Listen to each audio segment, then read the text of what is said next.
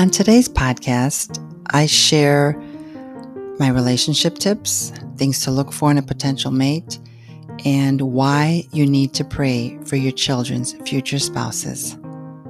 Enjoy.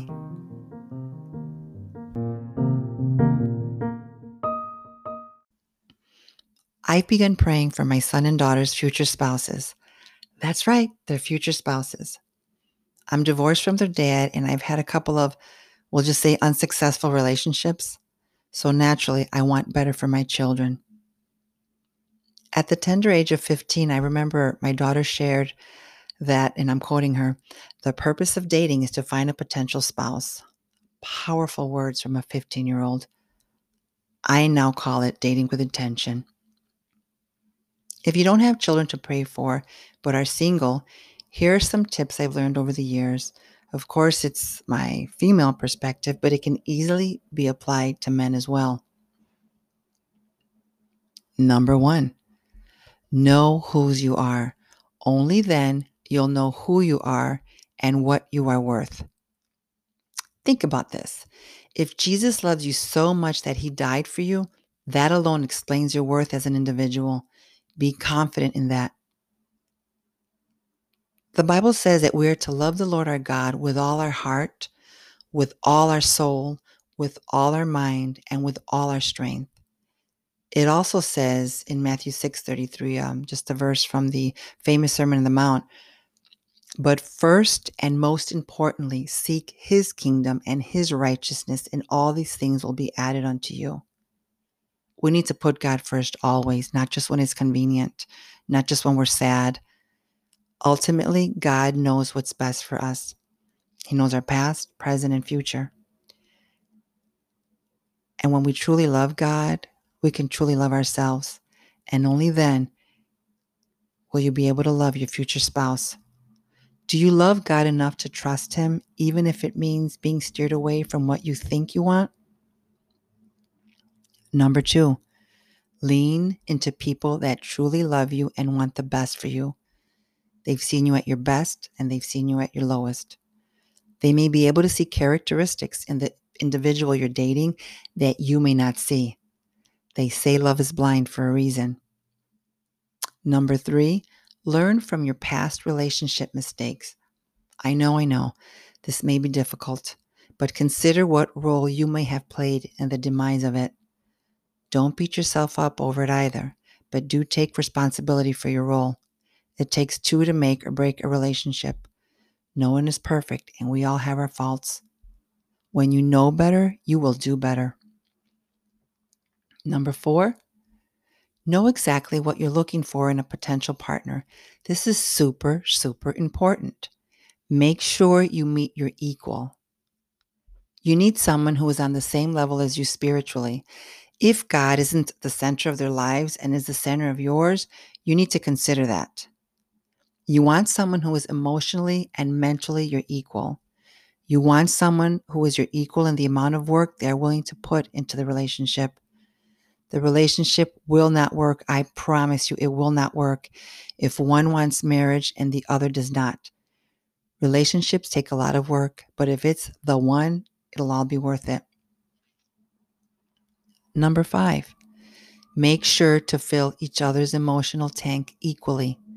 In the past, I've given way too much emotionally and physically and was left depleted. Meanwhile, the other individual walked away with their emotional tank completely full and ready for their next relationship. Make sure your contributions are equal. Do not give more than you receive. Number six, a man or a woman will show you who they really are. Pay attention. Don't think you can change them. Listen to what they say, watch what they do, pay attention to their behavior. You know, who are their friends? How is their relationship with their mom and their dad? It's not your job to change or fix them. It is not your job. Don't waste your time. Number seven, your partner should be adding to your life with love, effective communication, and reciprocity. I'm addressing I'm going to address the men now. Some men aren't able to or aren't willing to pour back into a woman's life. Over time, it'll deplete the woman. And when she finally does meet the one, she may not have much love to give. It'll take some work, but you can get your emotional tank full again. Number eight, early in the dating process, make sure you set healthy boundaries. If they are not respected, that person is not for you. Number nine, piggybacking on number six, do not make excuses or ignore their questionable behavior. Is a man, if a man is always bad mouthing his ex and claims that he's he was a victim, girl, just run. Again, again, it takes two people to make or break a relationship. Always be vigilant because the signs will always be there. Number 10. If a man only wants sex from you, he doesn't want a committed future with you. I mean, why would he buy the cow when he could get the milk for free? Ladies, don't fall for the lie that having sex, sex with whomever and whenever you want makes you a feminist or a strong, independent woman. It doesn't. It will never lead you to the happiness and freedom you think it will. It will eventually leave you empty and lonely and possibly questioning your self worth. Number 11. Ladies, again, do not settle for just love. Yeah, I said it. Don't settle for just love. If he tells you that he loves you, but he's cheating on you, or if he tells you that he loves you, but treats you as a maid or a servant, no. If he tells you that he loves you, but not enough to marry you and make you his wife, he's not the one for you. The right one will love you and he will show you, and he will want to make you his wife.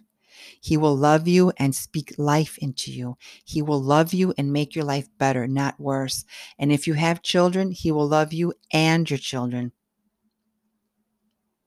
Number 11, very important. Do not give your toxic ex a second chance. They haven't changed, and the relationship will only be, wor- be worse than it was the first time around. Number 12. This ties in with number 10. Don't create a soul tie with a man or woman who doesn't have a plan for you in their life. Be, women, before you give your body, heart, soul, and mind to a man, ask them what their plans are for it. Once a soul tie has been made, most women are making long term plans in their head with this man. Oh, she has them married, having children, living that happily ever after. Meanwhile, Mr. Man may be sleeping with other women and is totally on a different page than you. And marriage can be the last thing on his mind. Number 13. Ladies, keep your standards high. If a man is upset by your standards, it's because he can't meet them. Boom, I said it. And as I said before, don't settle. You may be single for a while, but don't let the loneliness make you lower your standards. For example, after my divorce, I was um, unemployed. I was an unemployed mom of an eight and 10 year old. My ex had completely cut us off financially, and it was one of the most challenging times of my life. Yet and still, it was also one of the best times of my life. I prefer to struggle on my own and be at peace than to be married and miserable. I kept my standards high and I did not go back to my ex. As a parent, I hope you can understand why it's so important to pray for your children's future spouses. We want our children to be respected, supported, and cared for and loved. When praying for your children's future spouse, Pray that God will send them someone who loves God with all their heart, soul, mind, and strength. And as for the single ladies and gentlemen, if you are honest with yourself, you just may want the very same thing for yourself, and that's okay. Have a wonderful week and remember to date with intention.